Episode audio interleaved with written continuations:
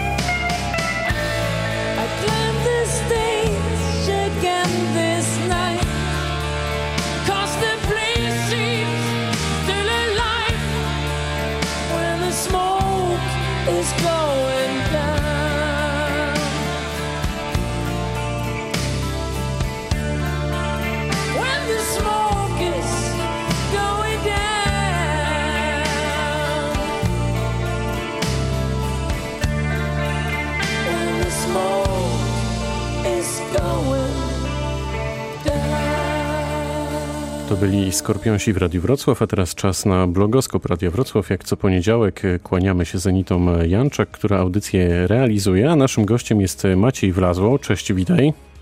Cześć, witaj, witaj, pozdrawiam. Maciej, e, zaskoczę cię tym pytaniem na pewno, e, ale powiedz mi, mój przyjacielu, skąd pomysł na prowadzenie fotobloga o dawnym Wrocławiu? U, tu musimy przygotować na dłuższą odpowiedź. Mamy czas. A, Mamy czas, dobrze. Mm, tak jak też y, sięgam pamięcią i też zadaję sobie pytanie, skąd to się zaczęło, to, to na pewno musiałbym e, powiedzieć, że z miłości do historii szeroko pojętej, szeroko pojętej i myślę, że ta miłość została zaszczepiona w szkole bo, e, przez nauczycieli, e, których e, serdecznie pozdrawiam, e, nauczycieli z historii i ta e, miłość e, kiełkowała. E, też drugi aspekt, który wziąłbym pod uwagę, to opowieści w rodzinnym domu. Dziadków, którzy przybyli z różnych regionów i opowiadali o tym swoim dzieciństwie i ta historia była u nas żywa. Zresztą pochodzimy z Wrocławia, z tych terenów, więc ta historia poniemiecka tak naprawdę cały czas e, krążyła i była opowiedziana. Zresztą to nawet nie historia, ale też e, żyjemy w, otoczeni przedmiotami poniemieckimi. Więc to, to wejdę, w słowo, jakoś... wejdę w słowo. Czy tak? to jest tak, że e, twoi dziadkowie mieszkali tutaj też przed wojną jednocześnie, czy oni po prostu od razu po, po tym, jak Wrocław już był w polskich rękach, od razu się tutaj osiedlili? Byli pionierami swego rodzaju. Można tak powiedzieć. Dziadkowie przyjechali ze wschodu, natomiast nie z okolic Lwowa, ale z Tarnopola. E, I ta historia na przykład z tej trylogii Sylwestra Chęcińskiego Sami Swoi, no to właśnie po części jest ich historia. Też, też przybyli e, w takim transportem, w takich warunkach na te tereny zupełnie w nieznany, zostali wrzuceni w nieznany e, teren, zabrani ze swoimi korzeniami z tych terenów, z których pochodzili i wrzuceni tutaj. Natomiast e, dziadek e, od strony mamy pochodził z Wielkopolski. Tu też chciałem wyjaśnić, też specjalnie powiedziałem, że nie z okolic Lwowa, bo funkcjonuje taki mit we Wrocławiu, że wszyscy, że Wrocław to jest drugi, drugi Lwów, że wszyscy przybyli tu z Lwowa. Otóż nie, bo bardzo dużo osób faktycznie przybyło z Kresów Wschodnich, ale gro e, z, obszar, z centralnej Polski, z obszarów Wielkopolski, sporo też E, mieszkańców Warszawy, powstańców Warszawy tutaj się osiedliło i tutaj próbowało nowego życia, więc dziadkowie e, zamieszkali właśnie w domu, w domu po niemieckim. A jeszcze, a moja prababcia, nie dość, że mieszkała w domu po niemieckim, to jeszcze przez rok mieszkała z Niemcami w tym domu, aż Niemcy w 1946 opuścili te tereny. To powiem tak, nie miałeś innego wyjścia, tylko musiałeś po prostu robić e, coś takiego. Nie powiedziałem o adresie bloga, bo on jest bardzo intrygujący. Bird of Breslau, czyli Wrocławska Broda. E, po pierwsze, skąd e, taka nazwa, e, a po drugie, co tam właściwie możemy znaleźć? Ja tak jakbym dzisiaj nazywał tego bloga, może bym trochę użył innej nazwy. Na pewno pewnie znalazłoby się tam nazwa miejsc, dawnej miejscowości Breslau, bo tej jądro, ten core działalności tej mojej, w tej właśnie blogosferze opiera się na szukaniu tych poniemieckich śladów dawnych i opowiadaniu ich w taki e, nowoczesny sposób. Nowoczesny mam tu na myśli przy użyciu nowych technologii. Też od razu bym rozwinął ten skrót i skąd ta inspiracja. E, zawsze się śmieję, że e, pierwsza myśl to był Ghost of Breslau, ale ta nazwa była zarejestrowana, bo mój kolega ma taki projekt muzyczny, ambientowy. Czyli duchy. Więc, tak, tak. I pomyślałem o tej brodzie, ponieważ z jednej strony no broda kojarzy nam się z czymś dostojnym, poważnym, czyli właśnie z takim nauczycielem historii, mędrcem, no, a z drugiej strony no broda jest modna, taki mm, e, jest, e, nie starzeje się, jest e, takim powiewem nawet ładnie zadbana i przestrzeżona, no jest elegancka.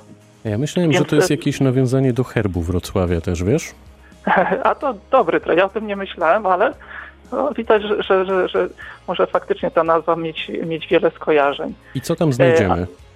E, przede wszystkim e, większość rzeczy dotyczy szukania tych śladów, opowiadania, odkrywania czasami tych białych kart, które są przez lata były zapomniane e, albo spe, specjalnie przemilczane lub po prostu niszczone, te ślady, więc ja je próbuję pokazać, opowiedzieć, gdzie je możemy znaleźć, co one oznaczają, przez to, żeby uwypuklić tą ciągłość tego miasta, że w 1945 wcale się mm, nic nie skończyło tak naprawdę, ale to jest jakby kolejny etap, kolejny rozdział w tej ponad tysiącletniej historii Wrocławia, e, w tej historii Śląska, bo e, wykraczam też poza Wrocław. Jeżdżę po okolicach Dolnego Śląska i szukam tych zapomnianych miejsc, ruin pałaców, ruin kościołów i poprzez fotografię i tekst chcę pokazać ludziom, że ten region nasz, to miasto jest naprawdę wyjątkowe, jest piękne i e, zachęcam do odkrywania. To w takim razie teraz e, mały przecinek, będziemy się rozglądać dookoła Limbiski Take a Look Around i wracamy do rozmowy.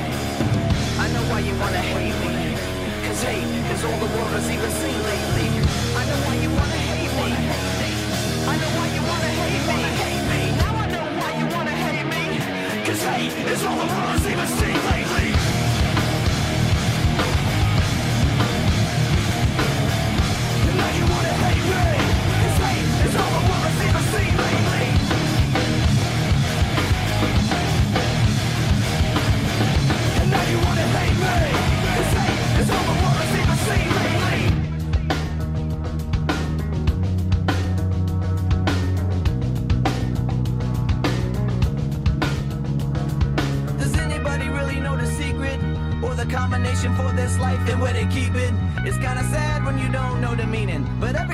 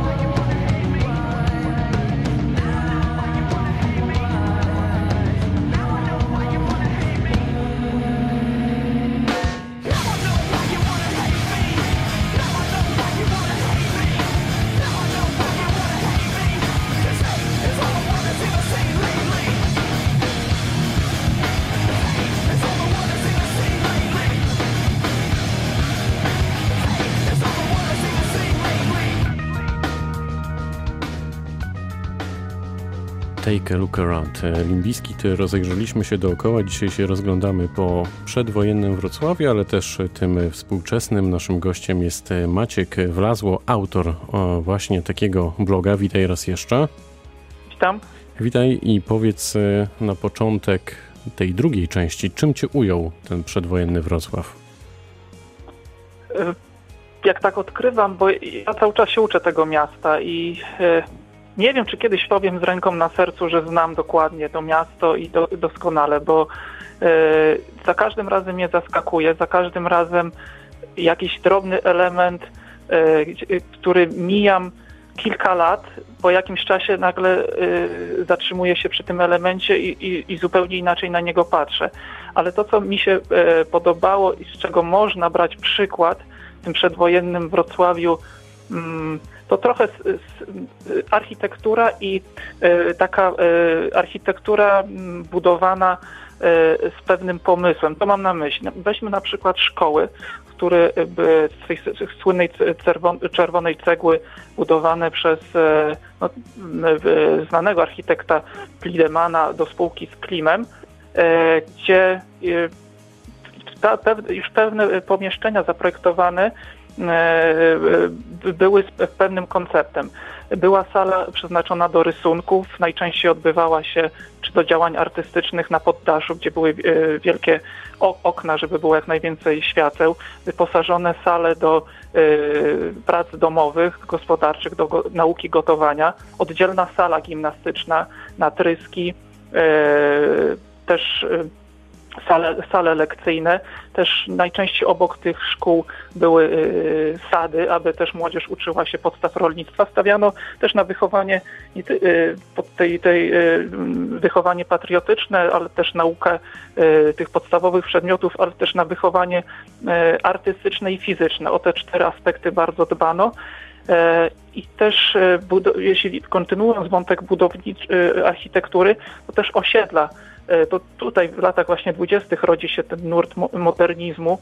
E, przede wszystkim wychodzimy, architekci mm, wychodzą z projektowania kamienic czynszowych i myślą trochę szerzej, jak polepszyć komfort życia mieszkańców, jak e, ulepszyć im to życie. I to, to mi się wydaje, że tak powinniśmy, patrząc na dzisiejsze budownictwo, na dzisiejszą deweloperkę, no jednak wydaje mi się, że kiedyś ludzie byli mądrzejsi. Powiedziałeś o szkołach, e, a jak patrzysz e, przekrojowo na, na ten przedwojenny Wrocław, e, to jakie to było miasto? Pod, podobało mi się też, trochę zrobię analogię do Warszawy i do niedawno wydanej książki Grzegorza Piątka, Najlepsze miasto świata, że na Warszawę ludzie patrzą trochę pocztówkowo y, i, i na te widokówki ukazujące centrum miasta, które było piękne, natomiast no, fotograf już nie, y, y, już nie szedł w inne dzielnice biedniejsze. I trochę też my czasami patrząc na te zdjęcia Wrocławia mm, mamy taki obraz no, pięknego, rozwijającego się miasta i też jest ciekawe takie uczucie, że my tęsknimy, tylko że tęsknimy tak naprawdę no, za czymś, co nie mieliśmy szans poznać. Nawet nasi dziadkowie nie mogli nam tego przekazać, ponieważ przybyli dopiero tutaj w 1945 roku. Więc ten Wrocław naprawdę był bardzo różnorodny. E, miał dzielnice naprawdę bardzo biedne, e, zaniedbane. Miał oczywiście okazałe wille, e, kamienice. My się dzisiaj na przykład zachwycamy tymi czynszowymi kamienicami i gdy każda kolejna jest dewastowana, bo nie daj Boże jest e, niszczona, wyburzana, no to podnosimy słusznie larum. Natomiast no, trzeba pamiętać, że no, tam mieszkańcy byli bardzo e, ściśnięci ze sobą. Te warunki higieniczne też nie były najlepsze. E, więc to wcale to miasto przedwojenne, które nam się rysuje właśnie w takim mm, kolorach retro, pokryte patyną, no wcale nie było, nie było takie idealne. Natomiast trzeba przyznać, że miało dobrych gospodarzy, miało pomysł na rozwój e, i, i umiejętnie i naprawdę e, logicznie się rozwijało. A z jakimi wyzwaniami mierzył się e, przedwojenny Wrocław? Na co by się wskazał? No, to taki największy rozwój to był przełom XIX i XX wieku, gdzie tutaj należy oddać cześć e, nadburmistrzowi Benderowi, e, gdzie wiele dzielnic zelektryfikował, połączył linie gazownicze, linie kanalizacyjne. Natomiast taki rozwój można już obserwować znacznie wcześniej, jak miasto się rozwijało, czyli po 1807 roku, kiedy wojska napoleońskie zdobyły Wrocław Hieronim Bonaparte i kazał zniszczyć obwarowania miejskie, mury miejskie, zlikwidować. I to wyszło Wrocławiowi na dobre, ponieważ mm, to miasto ściśnięte, zresztą dzisiaj te, to linie e, obwarowań możemy obserwować e, chodząc wzdłuż fosy. I ta promenada staromiejska, która teraz jest pięknym miejscem spacerowym, no to kiedy była linia fortyfikacji, i musimy sobie wyobrazić, jak to miasto było ściśnięte, nie miało możliwości rozwoju. I nagle ta decyzja, kapitula, y, kapitu, aktem akt kapitulacji spowodował, że miasto rozkwitło, kolejne dzielnice zostały przyłączane, taki bardzo duży okres, kiedy Wrocław się roz, y, rozwijał i rozprzestrzeniał, to były lata 20., kiedy kolejne dzielnice dołączano do Wrocławia, więc niesamowita rozbudowa. Zresztą 1939 roku liczba mieszkańców wynosiła około 630 tysięcy. Pi razy drzwi, podobnie jak dzisiaj, no nie licząc studentów i osób przyjaznych, przy, przyjezdnych. Więc Wrocław się też mierzył z podobnymi wyzwaniami jak dzisiaj, czyli z, też z, z komunikacją, z rozwojem poszczególnych dzielnic, aby połączyć to wszystko w jeden silny organizm. O tym, ile z dawnego Wrocławia jeszcze możemy dziś zobaczyć, porozmawiamy za moment.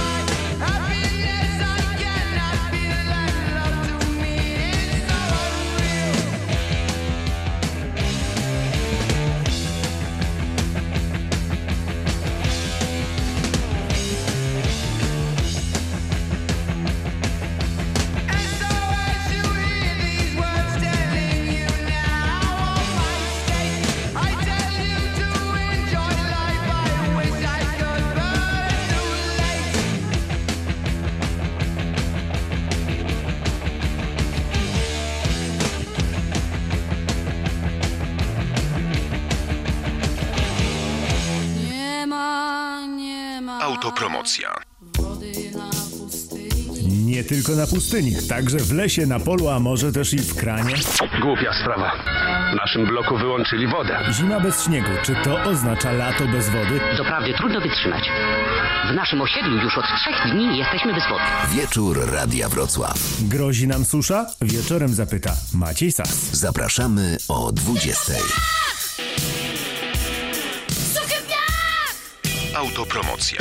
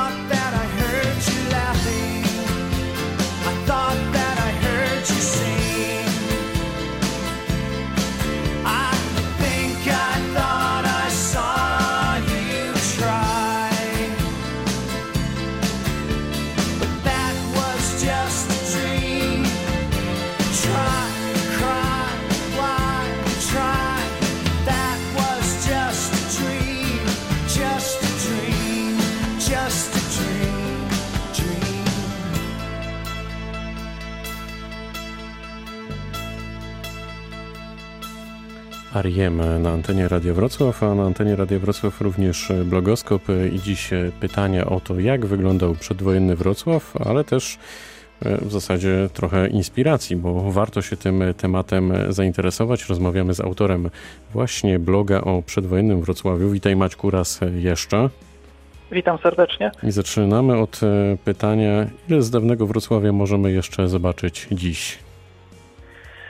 E, Zacząłbym od tego, że, że w, w lada chwila, bo dokładnie 6 maja będziemy obchodzić e, 75. rocznicę podpisania aktu kapitulacji niemieckiego garnizonu Willi Kolonia. Wi- Willa jest do dzisiaj przy ulicy Rapackiego. Prawie po sąsiedzku tak- z Radiem Wrocław. Tak, i odtąd zaczyna się nowy etap w historii, e, nowy już polski, e, polski rozdział. Breslau staje się Wrocławiem. No, miasto jest zniszczone strasznie. Niektóre dzielnice w 90%, e, niektóre w 70%. Porównałbym zniszczenia i e, z Dreznem, z Warszawą. Najbardziej ucierpiały dzielnice południowe i dzielnice zachodnie. Natomiast są miejsca, które z jednej strony noszą ślady wojny, ale też są takie miejsca, które przeszły suchą stopą. Ten, ten w zasadzie najgorszy okres w tysiącletniej historii Wrocławia. I najwięcej śladów e, e, na, w- turystów zabrałbym e, w dzielnice mm, północne, mam tu na myśli Ołbin i Nadodrze. Bardzo ciekawa dzielnica, e, e, ponieważ e, trochę ona jest o tyle ciekawa, że ma e, związki polskie i to, i to zarówno te przedwojenne, jak i tuż powojenne. Co mam na myśli? E, To w czasach e, niemieckiego Breslau tą dzielnicę w latach przy- międzywojennych zamieszkiwali Polacy. Przyjeżdżali tutaj no, w poszukiwaniu chleba, tak jak dzisiaj jeździmy na zachód, tak kiedyś tutaj przyjeżdżano do, na te tereny, na niemieckie tereny, e, aby poprawić swój los. Bardzo dużo osób mieszkało tutaj na, na, w, w, tym, w tym rejonie. Tak dużo e, osób, że też prowadzono specjalne nawet e, akcje e, katolickie, bo, bo groziło to, że tak dużo robotników mieszkało, że, że odejdą od wiary katolickiej. Zresztą sporo, dość mocno dało się to zauważyć, rywalizację pomiędzy katolikami i ewangelikami. Szkoda, że dzisiaj tego już drugiej świątyni nie mam, mam tu na myśli plac Staszica, został tylko kościół rzymskokatolicki pod wezwaniem świętego Bonifacego, natomiast vis-a-vis e, tam, gdzie dzisiaj mniej więcej jest e, koło placu Staszica e, delikatesy z połem, tam był kościół ewangelicki, więc to, to nie była duża od, odległość. I i po, to też był tuż po wojnie taki przyczółek Polaków, którzy tutaj przyby, przybyli, ci, ci pierwsi osadnicy, pierwsi pionierzy. Tu naprawdę y, kiełkowało życie y, administracyjne, szczególnie przy y, ulicy Poniatowskiego, gdzie, gdzie ta, ta polska administracja zamieszkała.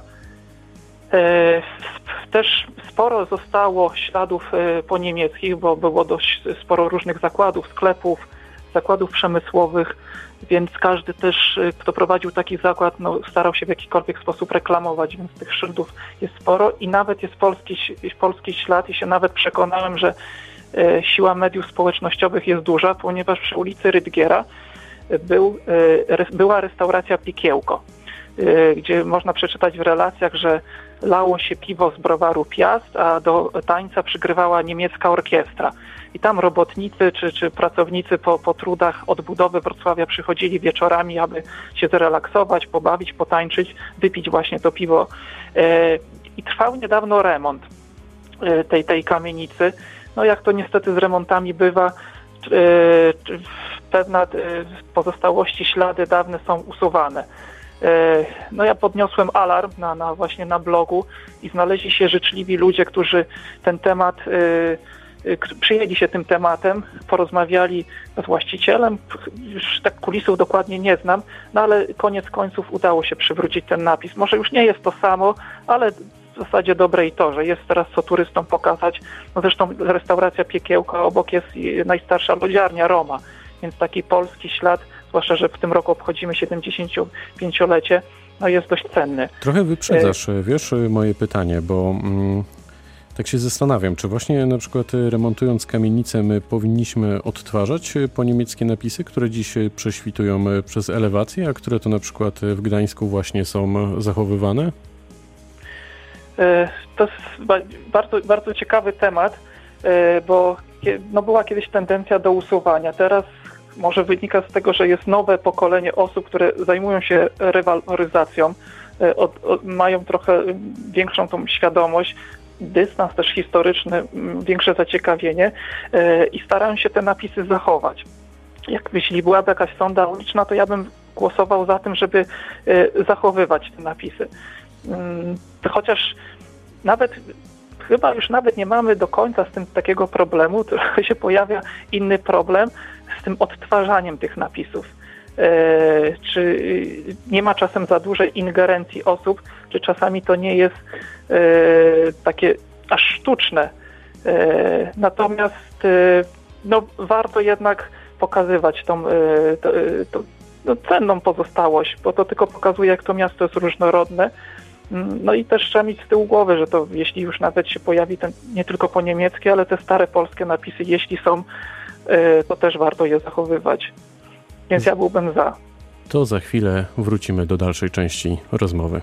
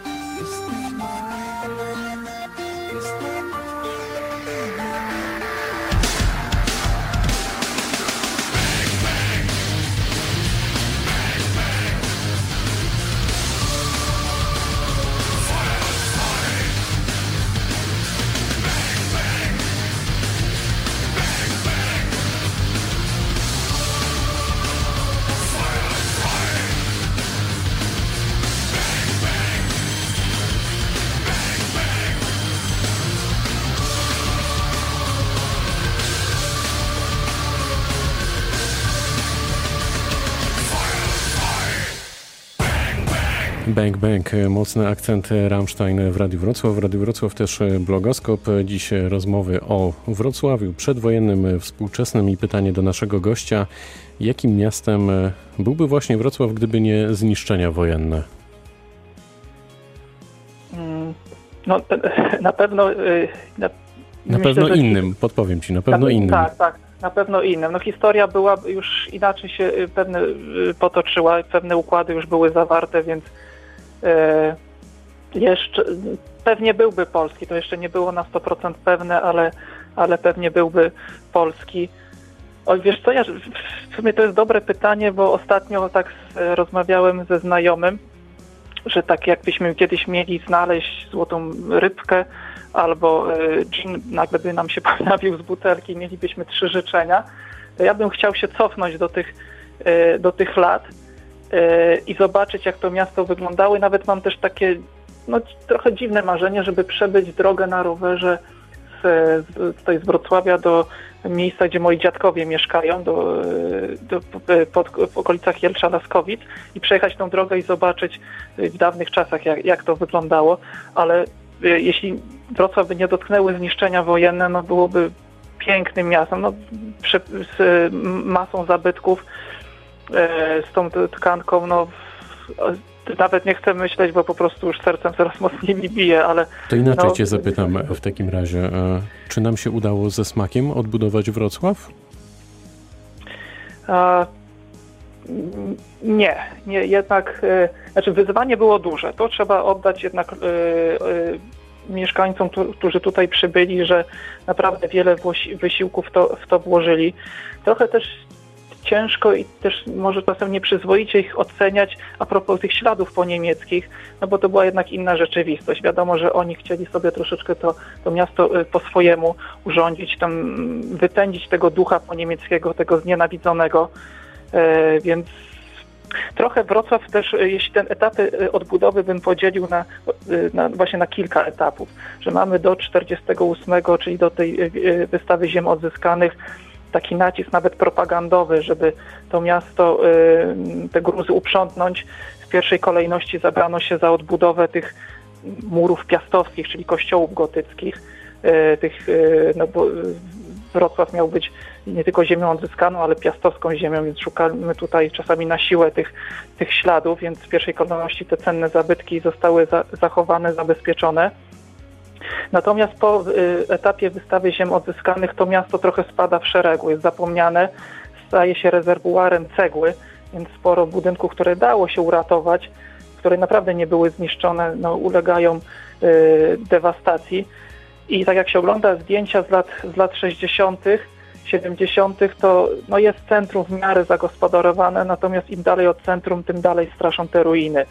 No i potem ten kolejny etap, mamy rok, y, lata 90. Też powódź była takim impulsem y, do odbudowy.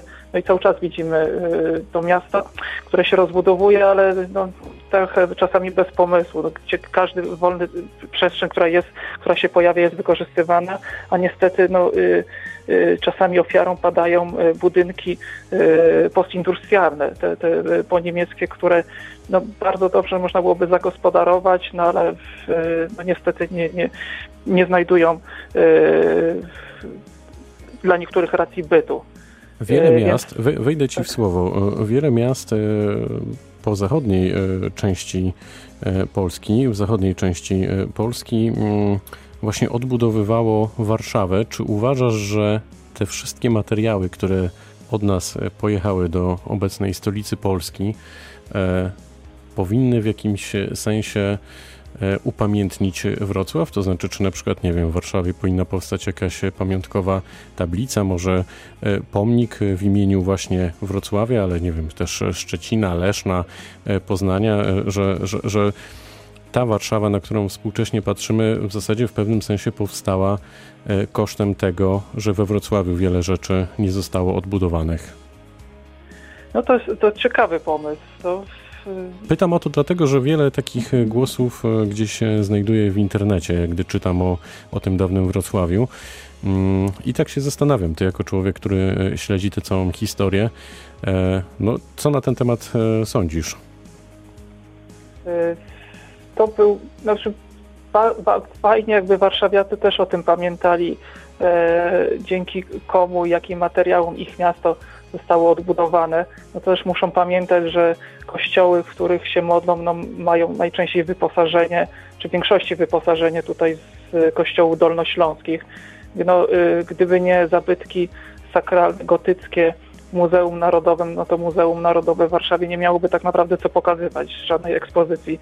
Więc to y, wszystkie, nawet też słyszałem takie ciekawostki, że wiele willi y, dygnitarzy partyjnych zostało wyposażonych y, w meble z pałaców dolnośląskich, bo szaber generalnie był zabroniony, no ale dla pewnych ludzi były wyjątki, więc tutaj wybierały się ekipy i co cenniejsze zabytki zabierały, aby wyposażyć.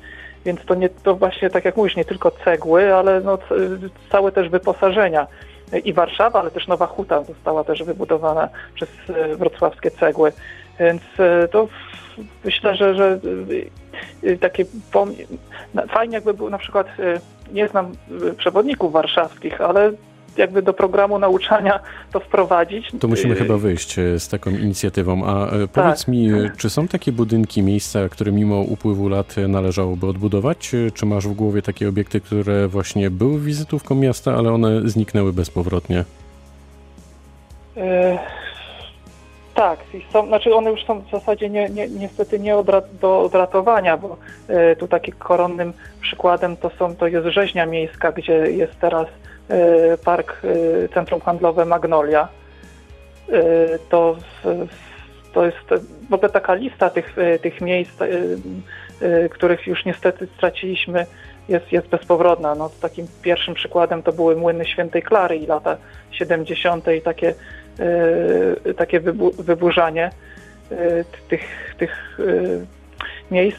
Jest taki jeden budynek zapomniany, bo myślę, że ma, bardzo mało wrocławian o tym, o tym wie. To jest przy ulicy Monopolowej, to jest e, Swojczyce. E, Przy e, dawnym akwawicie Polmosie, to, to, to proszę sobie sprawdzić na mapie, i został taki bardzo niepozorny budynek wchodzący w skład tego, tego przedsiębiorstwa całego, właśnie taki modernistyczny z lat 20. z taką piękną płaskorzeźbą siewcy, z ciekawym, nawet to trochę e, taki schyłkowy modernizm. Powiedział, jeden chyba z takich nielicznych obiektów e, e, takich industrialnych lat 20., więc tak w ramach wycieczki rowerowej e, to polecam się w tamte rejony wybrać, ulica e, Monopolowa. Zapamiętujemy ten adres e, i za chwilę wracamy do rozmowy. Ile będzie?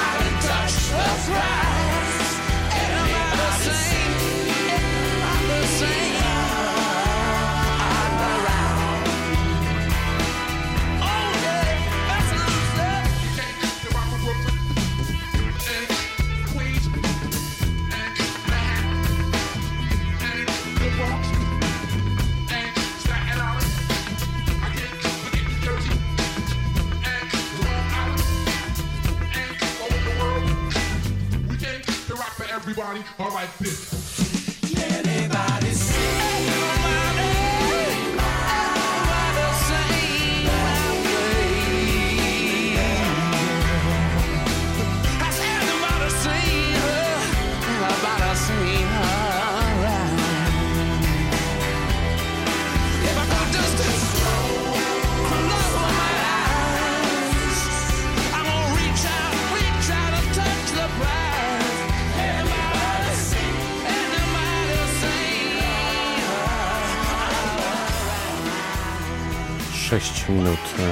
Do godziny 20.